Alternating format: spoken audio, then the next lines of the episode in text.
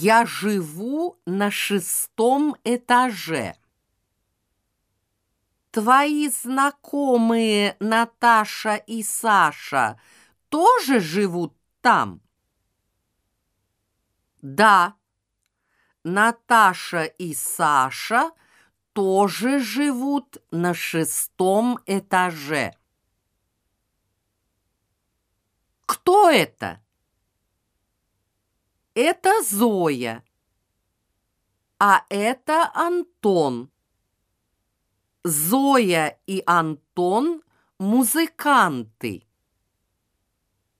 На каком этаже живут Зоя и Антон?